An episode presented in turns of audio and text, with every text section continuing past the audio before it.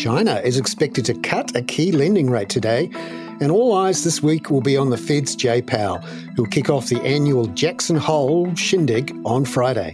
That's coming up in our Five Things in Five Minutes. And then we have a bonus deep dive interview with Adelaide Timbrell about why Australian house prices are rising again, despite the R B A's rate hikes. We have around two percent population growth due to very strong net migration in Australia, but the amount of residential building activity in the latest data was actually at its weakest since twenty twenty. So there's not more being built compared to usual, but there is more demand than usual, and that's putting real pressure on housing supply. But first, in Five and Five with A N Z, number one, A N Z Group's chief economist Richard Yetzinger says a key event to watch today will be the People's Bank of China's setting of a key interest rate, the one-year prime rate. One is China's one-year loan prime rate announcement on Monday. Not something you'd normally have in your data calendar, but of course right now with, with questions about the, the strength of China's economy, it's going to be quite an important announcement. Number two, later in the week, the focus will be on U S Federal Reserve Chairman Jerome Powell, who'll give a speech to open the weekend conference for the world's central bankers at Jackson Hole in the United States. This time, a lot of focus on the neutral interest rate. The divergence between the world's two largest economies right now is as stark as I've ever seen it. It's hard to believe that divergence will persist. What's going to give way? The signs of resilience and strength in the U S or the excessive signs of weakness in China? That's what markets are going to be puzzling over. Number three, that gap between the growth rates in the United States and China is something currency markets are totally focused on. The dollar still has quite a bit of support, not just from the weakness in China, which is directly impacting currencies like Aussie, Kiwi, and in fact the Asian complex, renminbi itself, all directly affected by that China story, but also at the same time, you just get enough hints in the U S numbers that the U S economy may not quite be slowing enough for the Fed. The dollar's in uh, getting a couple of tailwinds and, and the commodity and risk currencies a couple of headwinds. Number four, Japan's C P I inflation figures were in line with expectations on Friday.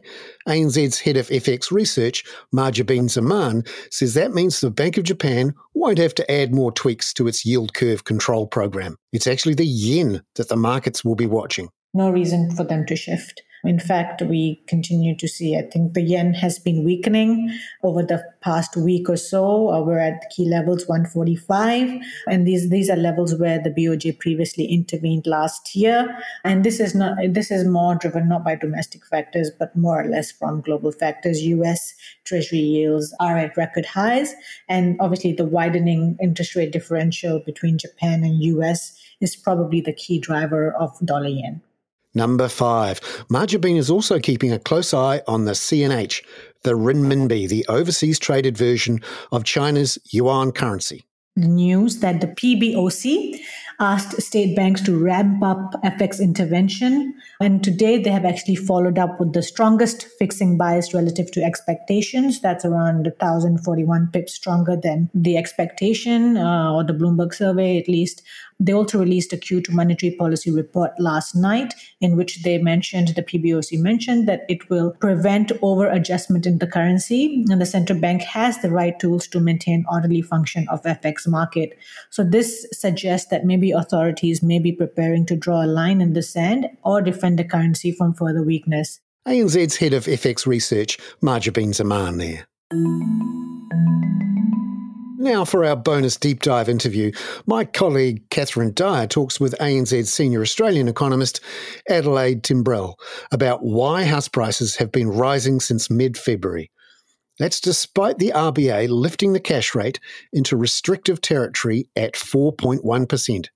Adelaide says it's all about housing shortages. We can see evidence of that in the very tight rental market, as well as sluggish building activity and strong population growth. So lots of people moving to Australia, but not a lot of extra homes being built.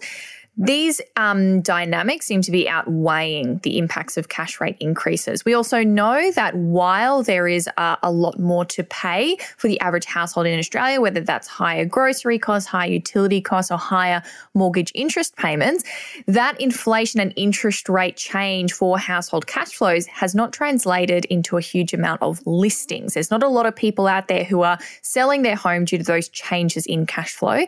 And what that means is that whether you're buying or renting, you've really got very few homes to choose from, and that creates um, a bit more competition between buyers, which is then raising those prices. Why do you think there are so few houses coming onto the market at the moment? In terms of new homes being built, we've seen elongated building times, a higher cost of funding for new developments, um, and And the, as well as some insolvencies in the construction sector.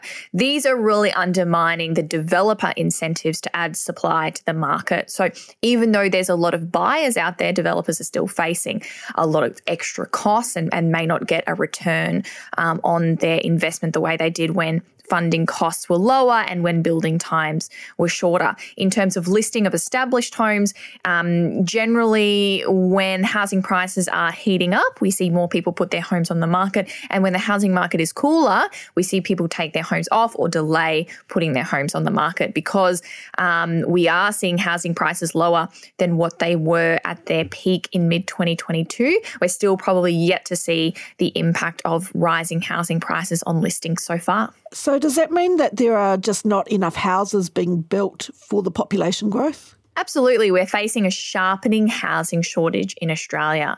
So what we're seeing in the rental market is very, very low vacancy rates. That means it's very difficult to get a rental. We have around two percent population growth due to very strong net migration in Australia. But the amount of residential building activity in the latest data was actually at its weakest since twenty twenty. So there's not more being built compared to usual, but there is more demand than usual. And that's putting real pressure on housing supply. We also are finding that people have spread out a little bit into the housing supply as well. So by that, I mean people who were living in a two-bedroom space might be living in a three-bedroom space now for a bit of work from home area. We also know that there are fewer share houses there than there were before, which is again likely uh, the impact of both COVID lockdowns, but also flexible working conditions. So people are using their homes differently, which means per person, there needs to be a little bit more home that people want to rent or buy. And that's also putting extra pressure on supply. There's just more space needed, more people, but not really more homes coming onto the market.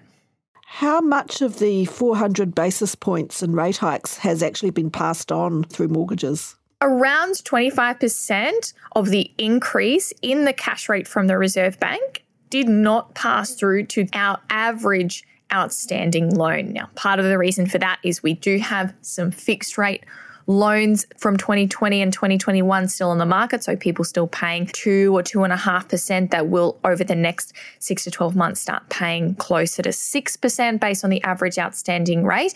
And it's also partly because of competition, which was quite fierce between financial institutions in the mortgage market. A N Z senior Australian economist Adelaide Timbrell. I'm Bernard Hickey. That was Five and Five with A N Z for Monday, August the twenty-first. Catch you tomorrow for more on how the People's Bank of China is supporting its economy and its currency.